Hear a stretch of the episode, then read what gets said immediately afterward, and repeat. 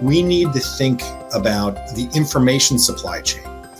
What do we need to do to collect data? What do we need to do to aggregate it, share it, analyze it, and present it and communicate it effectively so that we can provide the evidence that would allow us to discriminate amongst different policies, different clinical decisions, or um, just different personal decisions. Welcome to Healthy Conversations. I'm Dr. Daniel Kraft. We use these open discussions with physicians and healthcare experts as a way to explore how our industry is transforming in real time. Today, I want to take a look back at 2021 and give you a sneak peek into what we're working towards in the year ahead. My conversation with Dr. Kim Blackwell is one that really stuck with me. Kim talked about the current and future state of precision cancer care. Although we offer what we call panel testing of tumors, which is a very highly selected you know, group of over 600 genes, we also offer something known as whole exome sequencing, which is basically sequencing every gene in the tumor.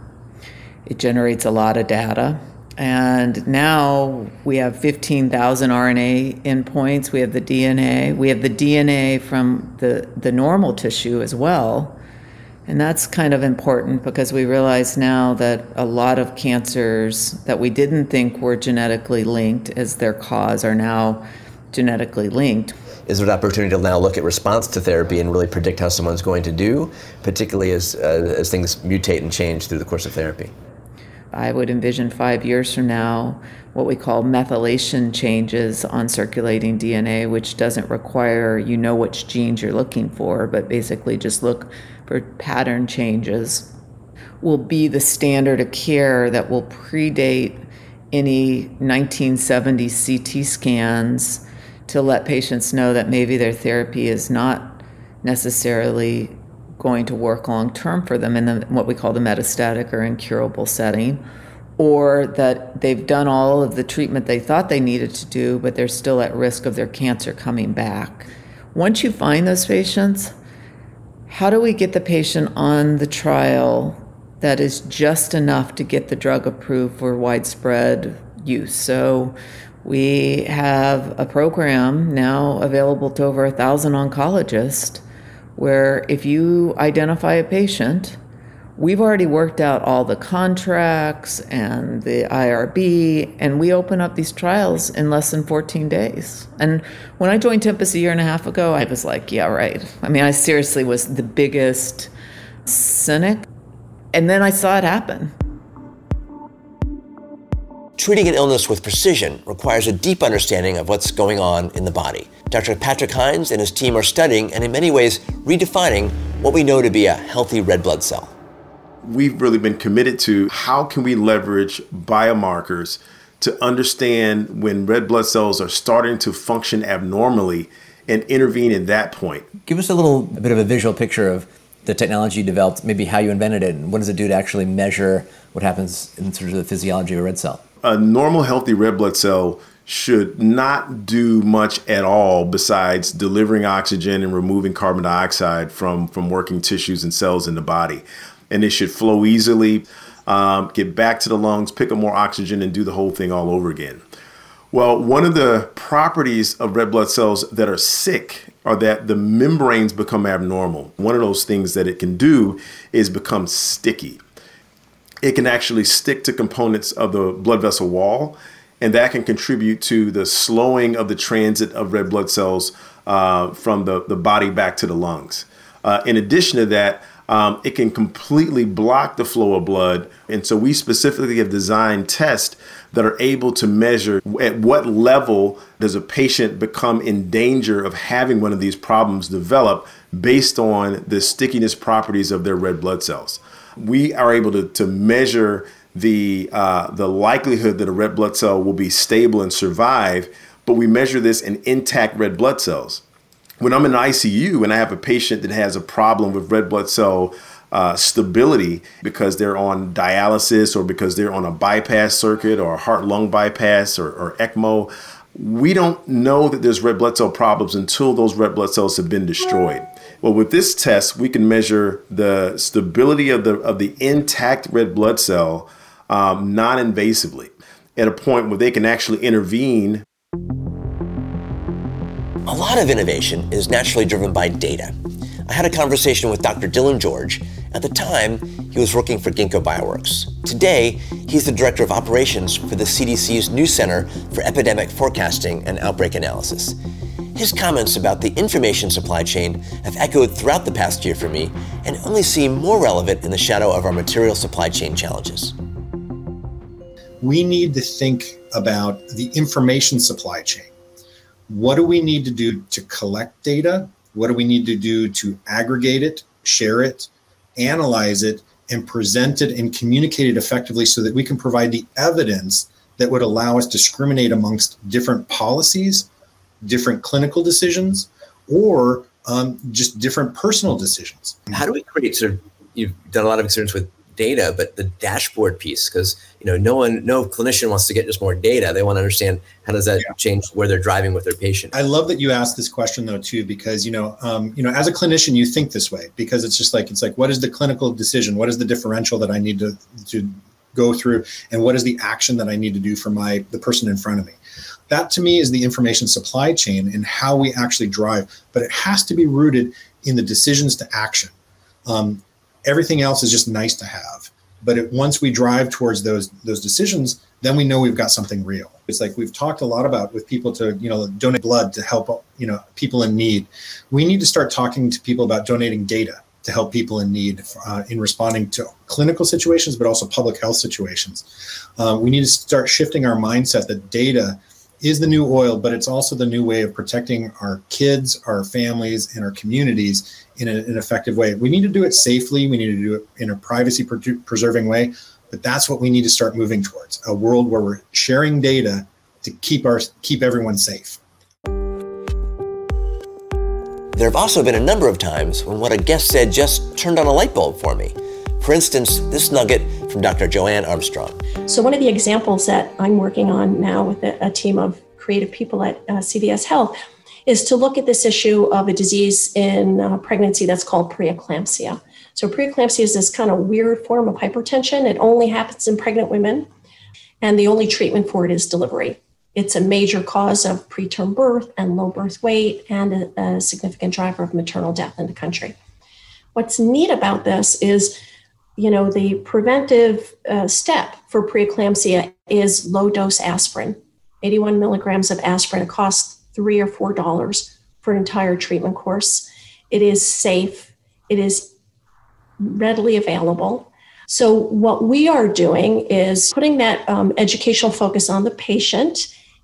We can identify women who have risk for preeclampsia and send them both, you know, educational information about risk factors and symptoms, but also give them the bottle of aspirin.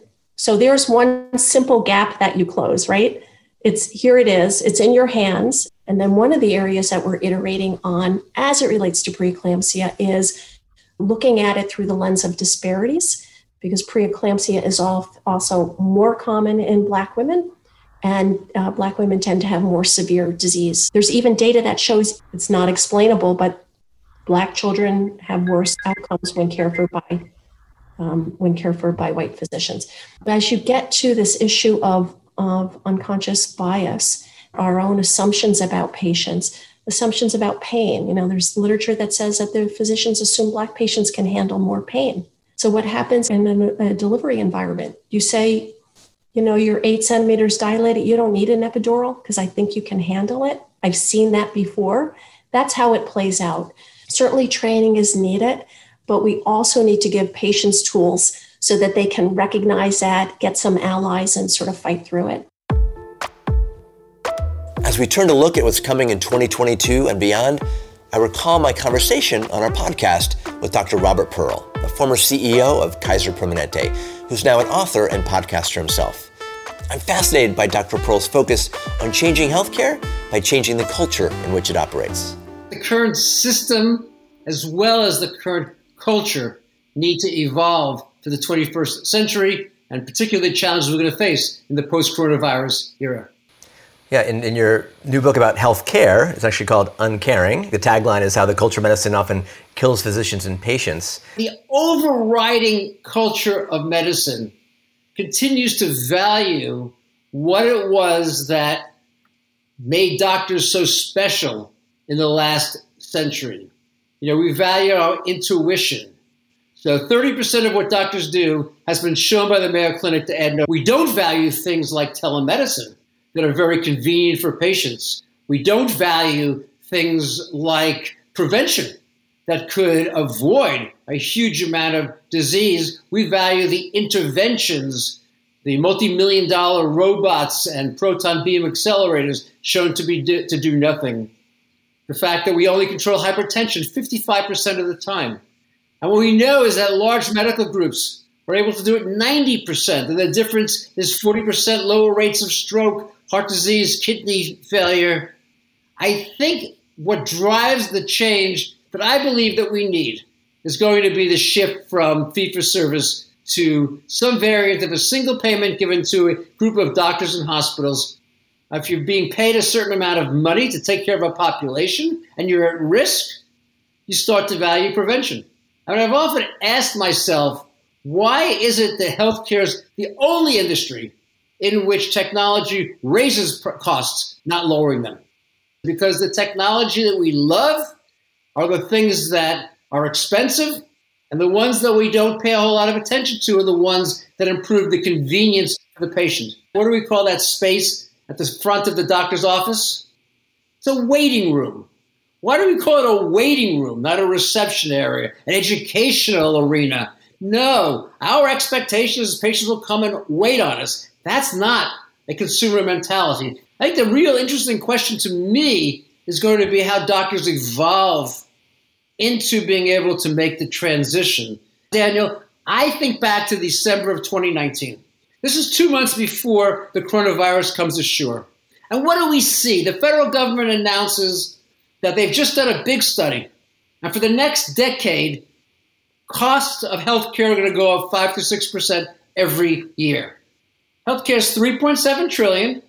By the time you do a compound interest at 5 to 6%, it's 6.2 trillion. Two and a half trillion more dollars in healthcare. And when I read that study, I waited. I waited for the organizations, the specialty societies to stand up and say, this is ridiculous. Imagine what we could do with two and a half trillion dollars for education, for infrastructure, for prevention, for social determinants of health. I can think of so many great uses, and they didn't even pay attention to it. No, it's a broken system that we've got to change, and to do that, we've got to evolve our culture, and the two have got to move together. And when that happens, I believe that we can make American healthcare once again the best in the world We've learned a lot from our guests on Healthy Conversations about new approaches to diagnostics, therapies, cancer care, and how we might think about collaborating and innovating in the years ahead. I think if we've learned anything from the pandemic, it's that we all need to collaborate in new ways to accelerate our knowledge, uh, whether it's at the bedside or the website. What's possible in 2022 would have seemed like magic in 2012 or certainly 2002 healthcare and healthcare innovation is going to continue to accelerate in 2022. You know, Sputnik was a spark for the space age, and COVID has really been a catalyst for a new health age. It's a real time for innovation to reset and reimagine healthcare from intermittent reactive sick care to a future that's continuous, proactive, anytime, anywhere, bringing us better outcomes at lower costs and bringing better health equity all around the planet. And I think our opportunity now is to use the pandemic and many of the new mindsets and shifts and technologies that have emerged to really change our game, to uplevel all of us. See you next time on Healthy Conversations.